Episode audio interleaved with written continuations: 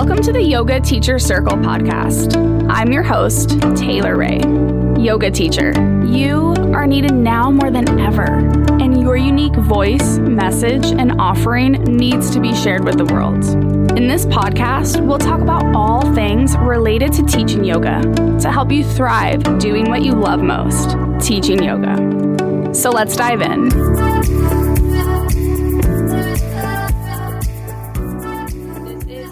Such an important conversation for teachers to have an awareness around as well, mm-hmm. because as teachers, we're going to have students and clients that show up in some capacity of a brain injury.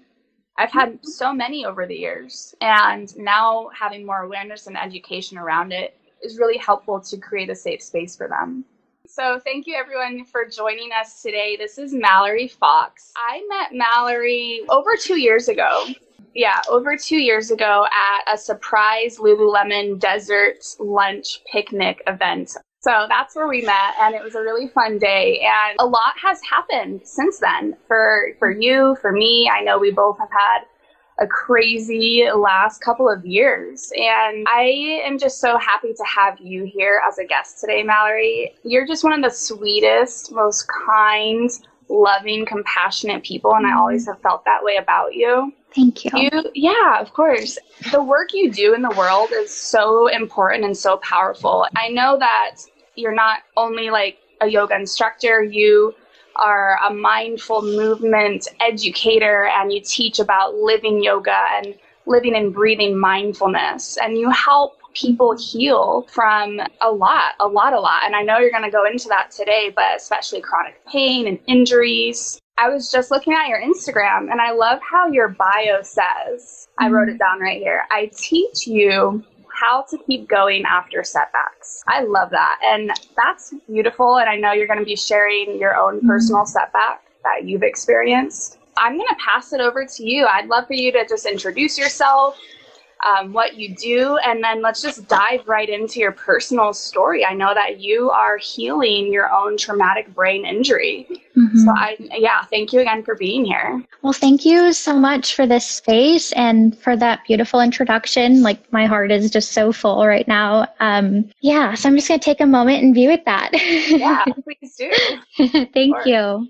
Yeah, the bio, you know, it's something that has really grown for me out of the last two years. Who I was when we met, you know, in March of two or three years ago is not who I am today. And yoga's been a huge part of that journey. But to catch people up who, you know, don't know my backstory, I've always been a very type A goal getter, very driven. I've been in the health and fitness industry for about fifteen years. And um, started as a personal trainer. And I loved to fix people. Um, I believed that there's a whole lot of science to back up how to help people lose weight, how to, you know, bounce right back. I would just live my life, was like bound and determined to make people do that.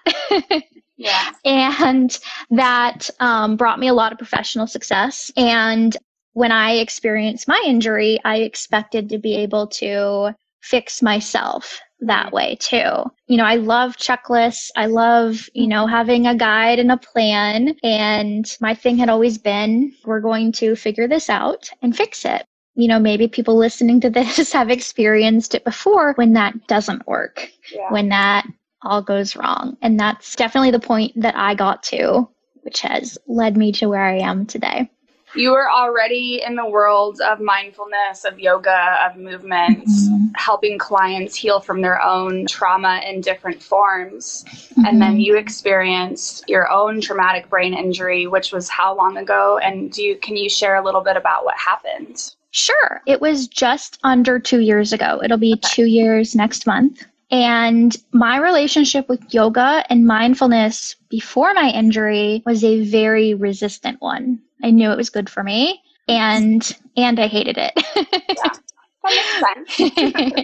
Yeah, I'm I'm really open about that because, you know, my, my mantra was do, do, do. And I would lie in Shavasana. Literally, my mind would just keep going. And I'd be like, I have six thousand things to do today. This is wasting time. But I knew it was beneficial for me. So I really struggled with mindfulness and yoga and taking rest and taking time.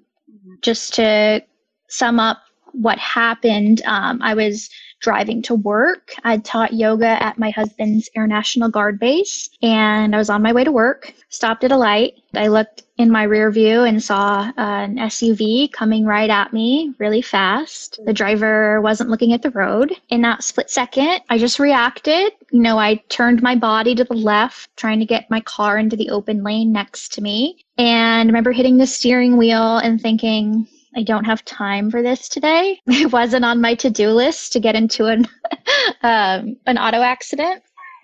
um, so I was really focused, you know, at the scene of the accident, just to get through that checklist of, you know, what needs to happen when you're in an accident, exchange insurance and all of that. It was later that day where I started to get a headache. Even from the time of the accident, I just felt kind of off, like shaken up. I knew that that was normal. I'd had a lot of adrenaline running through my body. You know, I had a minor headache come on, but I wasn't bleeding or anything. I thought, I'll just take this afternoon and rest, you know, see how I feel tomorrow.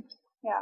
And then the next morning I woke up and I opened my eyes, and I'll never forget how it felt. The room was spinning and I couldn't lift my head off the pillow.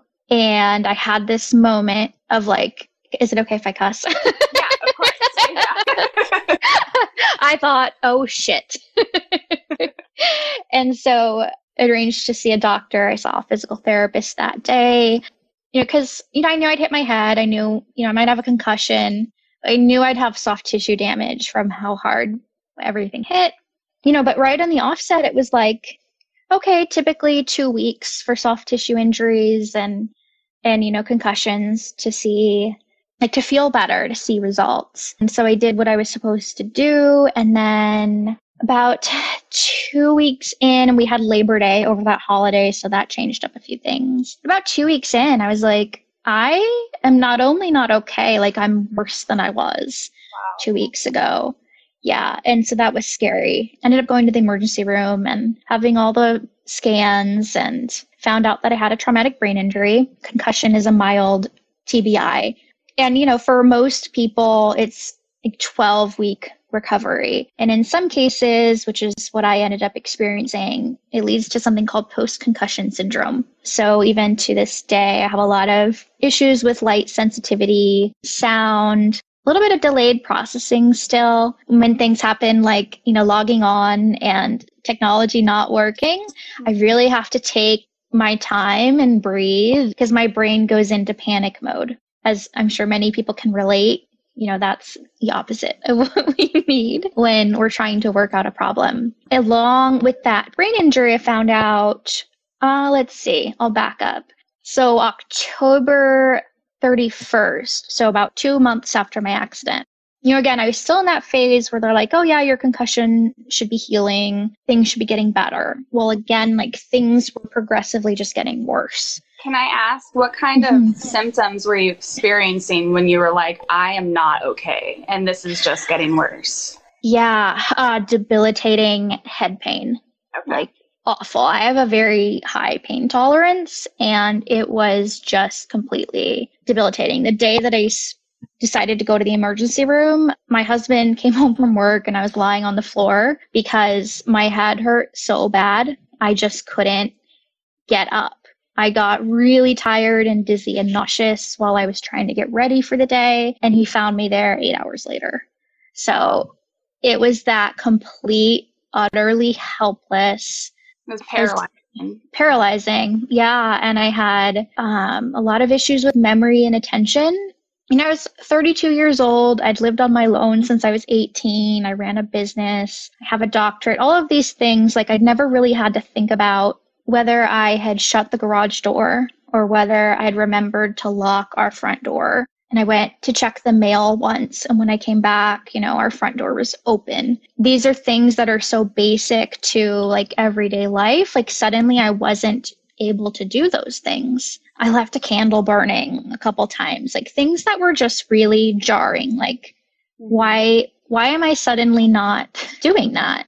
Other symptoms, I had so much dizziness, the nausea, and just disorientation, confusion. I had a lot of weakness in my legs and arms. I fell a couple of times. I had constant double vision, and it was very like unstable. So if I'm looking at, you know, this phone right now, the screen, it's obviously not moving, but my brain was telling me that it was moving. There were like two or three phones, and they're moving closer to me and further away and mm-hmm. side to side all at the same time. That's a lot. It was a lot. It was very disorienting. So you've had to really like relearn, do you feel like almost everything? I had to relearn a lot. So we found when the second time period had passed where I should have been better and I wasn't, and I was again getting worse, like the double vision was getting worse. The memory issues were getting worse. That's when I saw a neurooptometrist and found that my eye had moved in the crash. Oh. And my brain had decided to shut my other eye off to, you know, try to help. Our brains are constantly adapting. So I was testing legally blind in my left eye. Yeah, I had twenty twenty vision pre-accident. So I got that diagnosis and I was like, um, okay, what do I do with that? So I had to relearn. I've spent about a year, once a week, um, vision therapy, teaching my eye to move back down. So strengthening the little muscles around the eye and then reactivating my left eye. Mm-hmm. And so it was really reprogramming my brain through so many different challenges. Mm-hmm. And so when I take a step back now, like two years later and think about it, I'm like, well, of course I was experiencing trouble with basic tasks because my brain was literally trying to figure out how to see again and how to function. Um, but at the time, it was just really scary and really confusing. Yeah. I thought I was, I thought I was going crazy. Yeah, yeah. I had a private client over two years ago who had a sudden surgery for a brain tumor, and she was our age, thirty years old, and mm-hmm. had emergency surgery and had a traumatic brain injury. And I started to work with her with yoga and meditation. Just about, up, I think it was like four to six months after her surgery, she had to relearn so much, you know, and I was able to help her through that process with mindfulness, and mm-hmm. balancing was challenging, you know, so I've seen Uh, clients mm-hmm. through it as well. And I know how all of a sudden your life is just completely different. It's so different. The things that you used to be able to do, they don't come that way anymore. Things aren't as smooth or easy. It takes mm-hmm. up so much more energy, or even just the, the grieving process. Actually, I'd like to talk about that a little bit. I can relate in my own personal injury that left me out of movement for a couple of years. The grieving what I love doing the most, right? And so can you share a little bit about what that was like for you? All of a sudden your life has changed, and the things that you used to be able to do, you can't do anymore. And are you starting to shift back into them now? What's that mm-hmm. like for you? Well, first, I'm so sorry to hear, you know, of your accident that kept you out. Also appreciative to be able to share this space with you because you truly get it. Yeah. And that's Part, a huge part of my grief process was that throughout this, you know, I didn't look like there was anything wrong with me. Yeah. There wasn't anything to tip people off in my own life that I wasn't myself anymore. And even for my husband, it's really hard. You can understand that something is going on, but then like when you're used to having used to being around someone and there's nothing like a cast on their arm or a giant... Yeah, it's an invisible illness. Yes. And that was a huge part of the grief process. And I even remember thinking at one point, and was really ashamed of thinking this, but thinking like, I wish I had cancer because people understand what cancer is. Whereas like with this, it was hard enough to grieve everything that I lost, let alone constantly kind of be having to explain or or educate people about what was going on. The rest of the grief process, I would say I was really stuck in the denial part of grief for several months. You know, so I've I've worked with people who've had T B I. I know a lot about it. I studied it, you know, before, I've before, before all of this. Okay. Yeah. Yeah, you know, in my grad school work, I studied brain injury. I train a lot of athletes. There was also like this disconnect between that and me. And part of the grief process for me was actually accepting that, okay, this is something I don't have control over. I have control over what I do. I don't have control over how long it takes me to recover. I don't have control over health again. So I spent a lot of time in denial. That took me to a really, really bad place because I just kept thinking, I'm going to do A, B, and C. I'm going to be the perfect patient and I'm going to be myself again. I'm going to be okay. Like I'll wake up tomorrow and I'll be myself. Do you feel like and you had, do you feel like you had an attachment to the outcome? Um, oh, yeah. Yeah. So you were attached yeah. to the outcome. Which yeah. is one of the biggest practices in yoga, right, is non-attachment. And yeah. attachment can cause a lot of suffering. And I can relate in my own experience one hundred percent. So much because, and you know, I had a lot of attachment to like being being a health and fitness professional. If I'm helping other people recover, how can I not help myself recover? So much attachment to the outcome and not the process. And really trying to just do it alone. I didn't let people in in the beginning because it was really exhausting to just survive. Whenever I would try to explain, it just took so much out of me that I very much isolated myself. I just didn't have the capacity to talk about what was going on. That was a huge part. I ended up starting therapy. I, awesome. you know, yeah, and that saved my life, honestly, because I needed to learn how to grieve. And I realized I don't think I've ever actually fully grieved any loss. And then suddenly I'm grieving the loss of my career, the things I love, your body, um, your mind, my body, dinners out, like my ability to take care of myself, you know, all of these things all at once, yeah. and wouldn't have gotten through it at all without therapy and then learning who the people were that I could let in. Yeah. And, and opening up. Yeah. It's been therapy. A huge part of the grief process. Absolutely. And therapy is so important mm-hmm. in, in healing anything, right? Um, being able to have a safe space and to talk and to go really deep and to unveil all the layers of pain and what's mm-hmm. underneath it all. There's just so many layers to it. Hey, yoga teacher. So we all know it's been a really chaotic, crazy, and challenging time for everyone, and the world needs you now more than ever.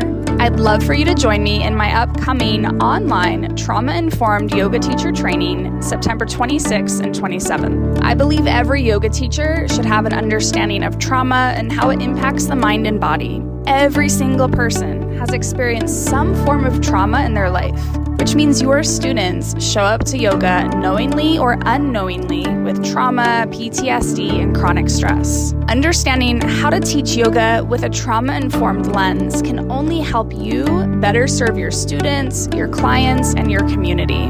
This training is held online, which means you can join in from anywhere in the world from the comfort of your own home. Register and secure your spot on my website at taylor ray yoga dot com. Now, back to the episode. You said that you isolated yourself and kind of mm-hmm. pushed people away. How else did it impact like the relationships in your life? And I know you were just recently married before mm-hmm. the injury happened. How did it impact your relationship? It was incredibly hard. You know, I know Brian would be okay with me talking about this. It's still really hard. Yeah. Because you asked earlier about, you know, am I back to doing the things that I love? And I'm not. You know, we and we have this ongoing conversation. Pre-injury, I worked fifty some hours a week. We traveled constantly. You know, I volunteered with a bunch of different organizations. And, you know, right now I'm at about maybe thirty or forty percent capacity for those things for me to have a really good quality of life. Um, my brain just gets really tired. And there's some things like even a downward facing dog. If I invert for even a few breaths, I'll have headache come on or, you know, other symptoms. And so, you know, I have to make that decision, that call. So it was very hard on, on our relationship. And I, you know, can't even imagine how hard it's been on Brian to see all of this and not have the ability to fix it or really do much. Again, the fact that it's an invisible injury, you know, there were times, especially early on, where he was used to me being a really high functioning fast-paced person. Suddenly, he would ask me a question, and I didn't know I was doing this, and this is actually really common with brain injury. I would just look at him and not say anything. Mm. And he comes from military and law enforcement background. Like, he's used to things being pretty, you know, organized, you know, succinct. And so he couldn't understand why I was just looking at him and not answering. Mm. And so he'd say, what? and and then I'd freeze even more because my brain just wasn't processing. Yeah. What helped him quite a bit was at one point, the neurooptometrist mentioned that my brain was processing at the speed of a kindergartner. Wow. And so that really seemed to help him put it in perspective because, again, you know, I'm his thirty-two-year-old wife who he's known for, you know, two and a half years or three years. And, you know, suddenly he even said, so I need to remember I'm like talking to a five-year-old. And yeah. I was like, yes. Yeah. Once I was able to work through my grief, that actually created the space um, because he's grieving too. Of course. For him to be able to, you know, have an outlet for his grief too. You know, we both have therapists. We're in couples therapy too. Neither one of us had ever done therapy before this. Mm, and wow. Yeah, you know, it's been a huge journey of being open to to change, yeah, shifting and adapting, and in yeah. the end too, you know, I I go to couples therapy too, right? And I know mm-hmm. that it's like so good mm-hmm. and creates such a deep connection through the mess. Yes. Yeah. Yeah, and that's the thing, that being able to look toward is so helpful because yeah. when you're stuck in it, yeah. it's really rough. Yeah. Of course. How about relationships, like friendships outside mm-hmm. of you and Brian? Because it sounds like you're really social before and you were going out with friends, dinners, coffees. Mm-hmm. And how is that for you in the last couple of years? You know, it's that's been another part of the grief process. People that I was around every single day and very friendly with, I haven't talked to in months. Yeah, I had lost a lot of friends. And of my closest friends, there was a group of four of us. Um, I don't even speak to two of them anymore. You know, it's, I try to remember too, like I changed. I changed like our relationship. That relationship didn't work for people anymore. And so like, you know, it's it's part of that grief process too. That said, I have met so many and connected with so many incredible people since.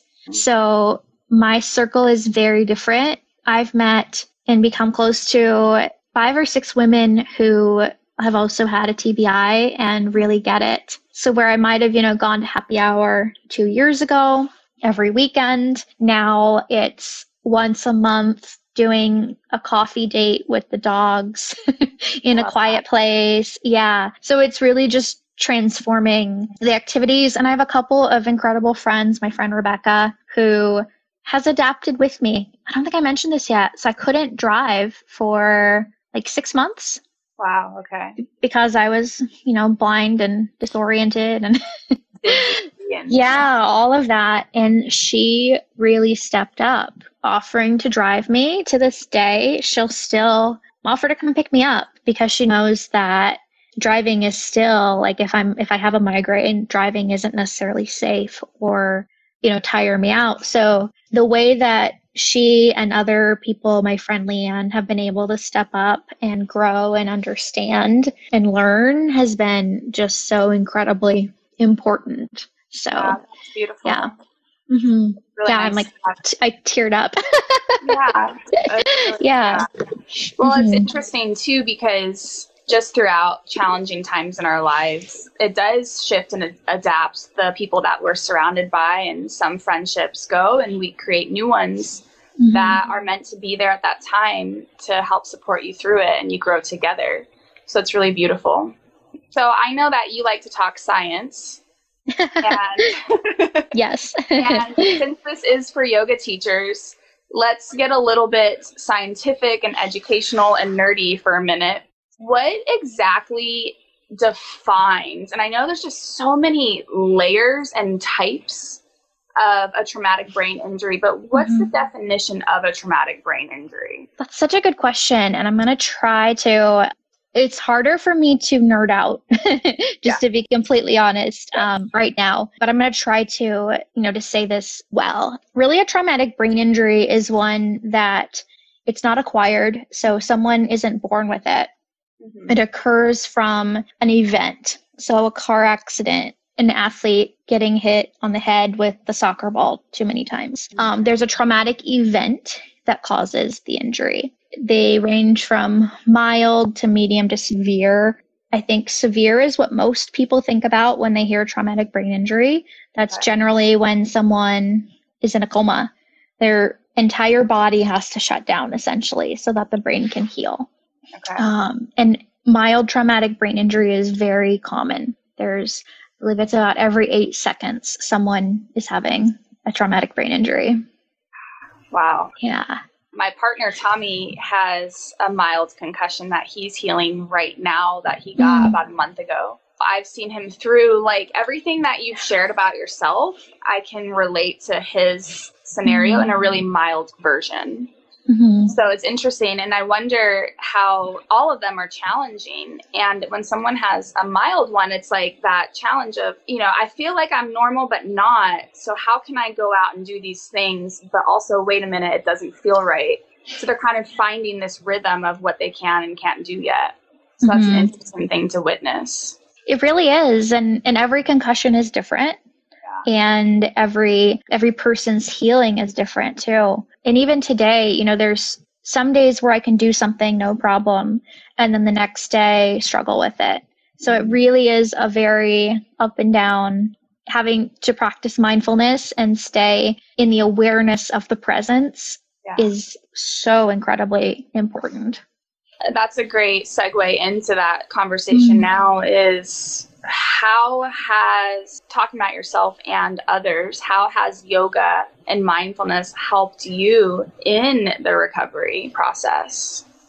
Um, so much. If I had to say two things that have gotten me through this, it's therapy and mindfulness. For months, when I, I spent a lot of time lying down after this, because whenever I would try to move, the whole world would move, and, you know, I fell and some other things. So I spent a lot of time lying down.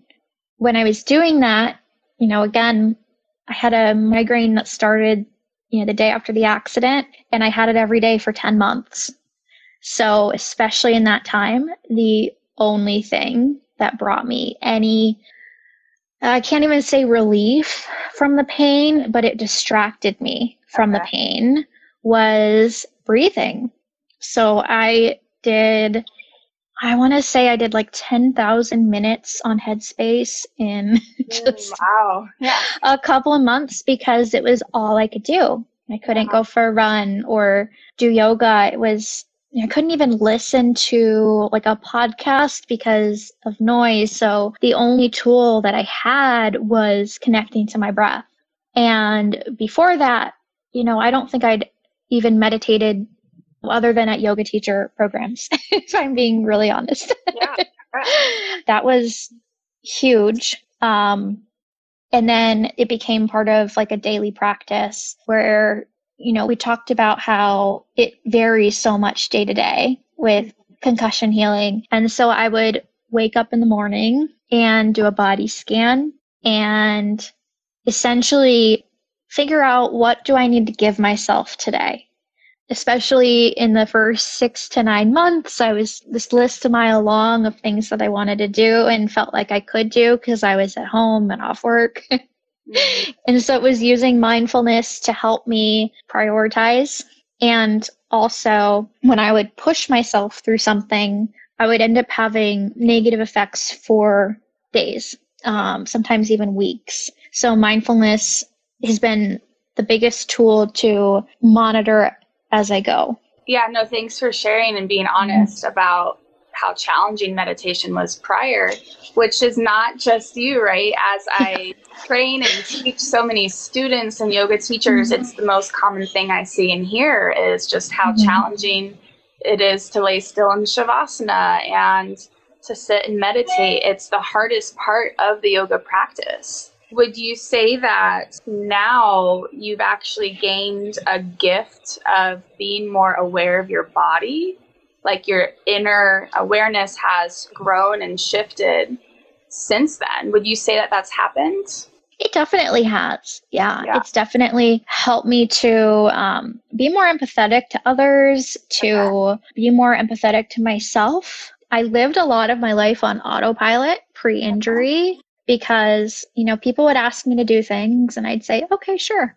You know, I'm good at that. I can do that. It's not a big deal. And now I weigh every single thing, you know, even when you messaged me about this opportunity, mm-hmm. Mm-hmm. you know, really taking the time to look at my schedule and decide, am I going to say, is it like a yes, I want to do this? Mm-hmm. And if it's not, then I turn a lot of things down because mm-hmm. I have to of course. You continue to um, to check in and use mindfulness. Yeah, and protect your energy. Yeah, um, absolutely. I mean, I have a motto too that I'm about to cuss as well, right? If it's not a fuck yes, it's a fuck no. yeah. yeah, I so, love that. Yeah, that's kind of like my inner guide. I love that. And like, yes, that's something I had to learn. And this was one of the really confusing things too with recovery is I'd been living so long, like doing the things on my checklist, doing the things that society tells us are the right ways to live and be. And it took a really long time to figure out what am I a fuck yes for? mm-hmm. yeah. So it's been cool to to learn that. Now let's talk about what kind of gifts you might have received throughout the process. I know within so many challenges, we also receive gifts, you know, and I had my own experience with that. It sounds like what you're, you know, you were really busy before, your checklist was full, you wanted to check things off. You said yes to almost everything. Then all of a sudden your life changes and now you're at home, you're not working, you have all this time, but you're also healing and really can't do much. But in that process, maybe not in the initial, maybe now, I don't know, but has it helped you, you know, gain clarity on like, wait, I actually want to go this direction now. And I don't think I would have gone this direction if it weren't for this. Absolutely. And I've always been, you know, a glass half full person. So even early on in my recovery, I was determined to find like good in all of the pain and difficulty. The things that come to mind right away are my my brain injury community, the people who I've met and shared so much with. The Love Your Brain Foundation mm-hmm. is a five oh one c that brings brain-friendly yoga and mindfulness to people affected by T B I. Being a part of that community, um, having an opportunity to attend their program, to attend their retreat, go through their teacher training hmm. has been so special and so grateful for for the work that they do because I always thought of yoga. Yeah, I tend to practice power flow and mm-hmm. and all of that, and yoga with, you know, brain issue is a little different. Mm-hmm. I've been able to experience yoga nidra and Mm. other things that are incredible and I don't know that I would have ever tried. They might have been on my list to try, but at the very, very bottom. mm-hmm. Yeah. Yeah. If you back before, if you had an hour, you probably were at a sweaty flow practice, right? Yeah. And now, you know, and that's one of the biggest practices I shared with my private client when she was just a few months out of her surgery with a brain injury was yoga nidra. And that was one of the most healing practices for her. So yeah, let's talk about what a yoga practice looks like for someone healing a T B I. In the beginning, you know, I just felt like an alien in my own body. Like a balancing pose was just completely inaccessible. Learning to use props. Yeah. And like really learning to use props, not just for the super bendy poses, but like using a block in order to to elevate my upper body a bit, like even in tabletop, having blocks under my hands so that my chest wasn't parallel to the floor. I had an incline. Yeah. Because any any change in, you know, where my head and my heart were mm-hmm. was pretty difficult. Where forward folds out. Completely out. I still can do it. I still get very dizzy. I still have maybe some fear around it too, because I get so, almost feels like I'm about to faint. Okay. So I'll do it by a wall. I'll always make sure that there's something there because it's just a really weird feeling. It's just very disorienting. And I'm sure that there's like a technical explanation for what's happening, but... Would it um, be um, any postures where your head is lower than your heart in an inversion? Yeah. So like a supported bridge, for example, that's fine. But say a shoulder stand. Yeah. Yeah. So a lot of... And really like instead of a flow, a very static class, um, a yin class or... restorative yoga. If I'm able to move slow and have support, then that's that's what's most helpful. Slow, steady, not fast movements, props, which I'm a huge fan of props. I really am. My goal is to normalize the use of props mm-hmm. in all sorts of classes, flow classes, and just to really help people. It's not a crutch, right? Like props yeah. can help support you so beautifully. And I know that people feel less than when they end up using a prop. And that's my goal, is to like bash that thought. Yes. Just grab all the props. You know, they're awesome. We need to end the prop stigma. Yes. We really do. We really do. But you know what? It's so funny that you say that, because the way I would relate that to like yoga off the mat yeah. is... I had a lot of props, so to speak, and I didn't want to use them. Before or after? Before, yeah, before. Okay. Well, and after, yeah. So it's funny how, like, you know, what shows up on my yoga mat of not wanting to use props showed up in my regular life, too. Like, I, you know, would rather do something myself than use a prop, like ask my husband to go to the grocery store. Ah, ooh, that's a good way to look at it, because I'm right there with you. What we do on our mat is such a reflection of how we are in our day off of our mat. And yeah. that's such a great thing to look at.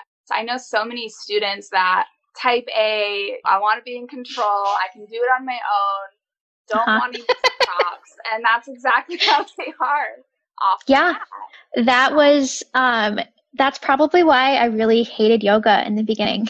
yeah. Because like, again, I was, okay, I'm going to do the yoga Olympics and win all the prizes yeah, for never having a prop. Whereas my life was like that too. yeah, yeah. And it creates a lot of stuff. So that's actually what's taken me to my mission now. And again, it's like, try to look at it glass half full. I'm not capable of doing the work that I did pre-injury. I've been able to see through this that there are probably millions, but at least thousands, hundreds of thousands of people just like me who experience something like what I did, you know, just a random day heading to work.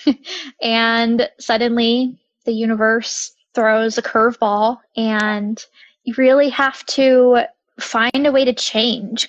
Working with clients throughout all the years, people always want to change. You know, they have a goal, they have this thing, they always want to change, and quite frankly, rarely do, because change is hard for humans. It's hard, it's scary, it's terrifying, yeah. Yeah, all of those things. And, you know, what I went through, like, and this is where I got help. I realized I didn't want to live if I couldn't have my old life.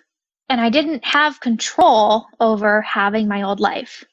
You know, I was doing everything I could do to get my old life back. And that's where I was like, okay, I have to change.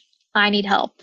And that's when I started therapy. That's where I got the skills to help me learn how to adapt and how to look for the possibility.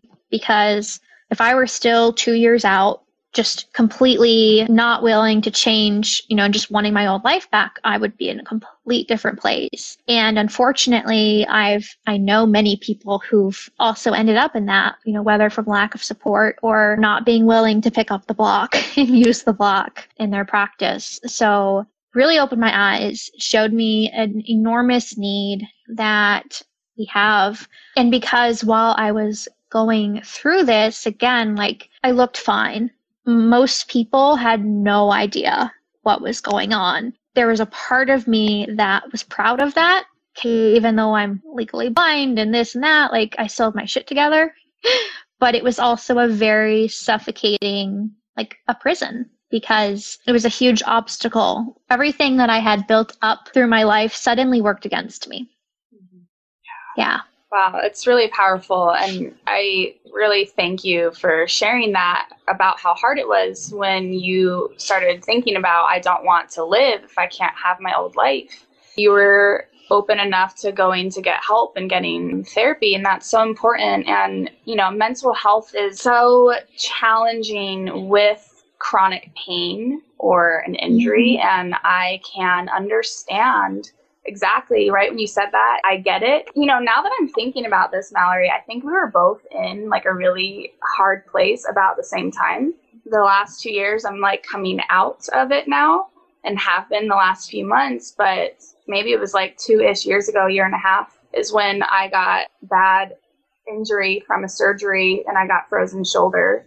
And like I had like a dead arm literally hanging there and in so much pain for months and months and months. And I remember trying to still teach yoga through it because I was like, I'm a yoga teacher. This is who I am. My identity was so attached teaching my group classes. And because it was invisible, people were so used to me raising my arms while I was teaching, and I couldn't raise my right arm. I couldn't do anything with my right arm. I remember putting it in a sling one day when I tried to go back to teach my first class after my surgery. And then I saw myself in the mirror while I was teaching. I thought, this is so fucked up. Why am I here? What am I doing here? Like I was trying to push through to be normal again. I wanted that sling to help create that sense of students seeing that there was something wrong. You know what I mean? And then I saw it, and then I put in my notice and I left my classes and I gave myself time to heal at home. But it was very hard. And I can connect to exactly what you're saying, because I had to grieve a lot of my career, my movement, my pain. Every day you're in pain, and you're reminded in that process, I learned when you're in pain, I mean, it reduces serotonin levels in your brain. So you are in this cycle of pain and depression, and I was in that cycle, and I ended up getting help as well. And I even went on antidepressant to Me help too. pull myself out. Yeah, and I think it's so important, one hundred percent, and I'm proud to yeah. say it, you know. I was embarrassed at the time being a yoga and mindfulness teacher. Well, I couldn't get myself out, and that was really hard to say, to admit to. Thank you so much for sharing that. And I relate to everything that you said. Yeah. Yeah. And it's, it's amazing. One of the things that I went through when I decided to go on an antidepressant, because my neurologist recommended it really like right off the bat. And I was very resistant. Like, I'm not depressed. Like, yeah. I'm not, no, but I had to look at my resistance to accepting help. We're so lucky that modern medicine gives us tools. If I'm the only person in my way of getting help, I had to look at my resistance to that. And that's what helped me. That's how yoga helped me to be okay with taking antidepressants and to still be on them today, because I realize in a pandemic and while I'm still recovering, this is probably helping me. Yeah, one hundred percent. Yes. Yeah. And I think, too, I appreciate you saying that as well, because I think that, again, there's another stigma that needs to get bashed around antidepressants. You know, mm-hmm. They are so helpful in certain circumstances. And ha- I've seen it help so many people in beautiful ways to help aid along with other healing modalities you're doing. It's not yeah. relying on one thing only. It's a combination mm-hmm. of mindfulness, meditation, antidepressant that works for you, sleep, good food and nutrition, right? I'd love to share something that one of my friends mentioned in relation to antidepressants. She was someone who had been vocal about mental health, and so I knew she was a safe person to ask. She's also a yoga teacher. And I asked her about it. I said, look, like, I don't want to take this. What are your thoughts on it? And she said, this is the way I look at it, that if I had a cast on my leg and needed to take medication to help heal my leg, I would do it, no questions asked. She's like, let's pretend you have a cast on your brain and this is what you need, or for mental health. When I was able to look at it like just any other thing, it was like, that makes sense. I love that. That's a good way to look at it. Yeah. And I think if more people can see it that way, I think we'll help everybody heal. Mm-hmm. A hundred percent. Yeah. yeah. Thanks, Mallory. What exactly do you do now with your clients, and how, what kind of work are you doing now? I mean, I also understand coronavirus. So like, are you doing most of your work online? So it's been a weird year, right? For everyone. Um, I had just gotten back into my office working with clients nearly full time during spring training. And then coronavirus happened and the gym shut down. So I did take everything online for, I believe it was eight weeks that we were out of commission.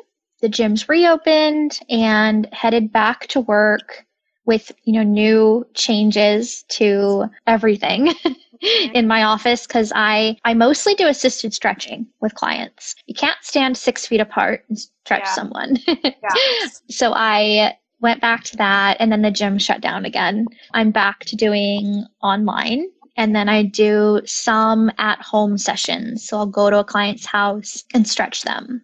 I haven't gotten back to teaching yoga yet. Pre-injury, I taught workshops for the National Academy of Sports Medicine. Haven't gotten back to that. And then, you know, with COVID, not sure when that'll be an option again either. What my brain injury has helped me with, though, it's helped me to become resilient with COVID and the constant changing situation that we have. Again, it's not something I have control over, so I have to learn to adapt. one hundred percent. That's, yeah. Everything is just shifting right now, and yeah. we just have to just keep going with it.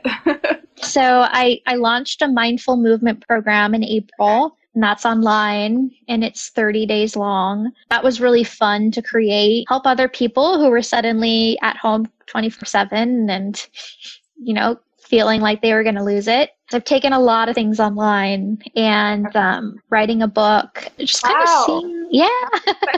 yes. Yeah. Thanks. I'm almost done with I'm it. Like, that's really big. Cool. Thanks. It's the book about your experience and what you just have shared. Yeah.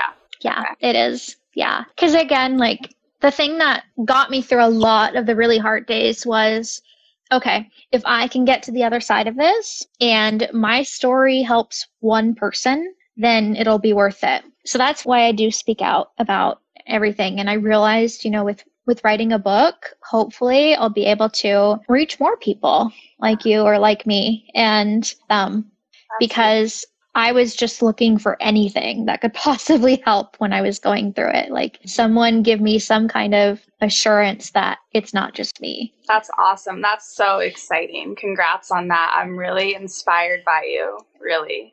Thank That's you. Awesome. I'm very excited for that. Thank you so much. I'm excited yeah. too. yeah.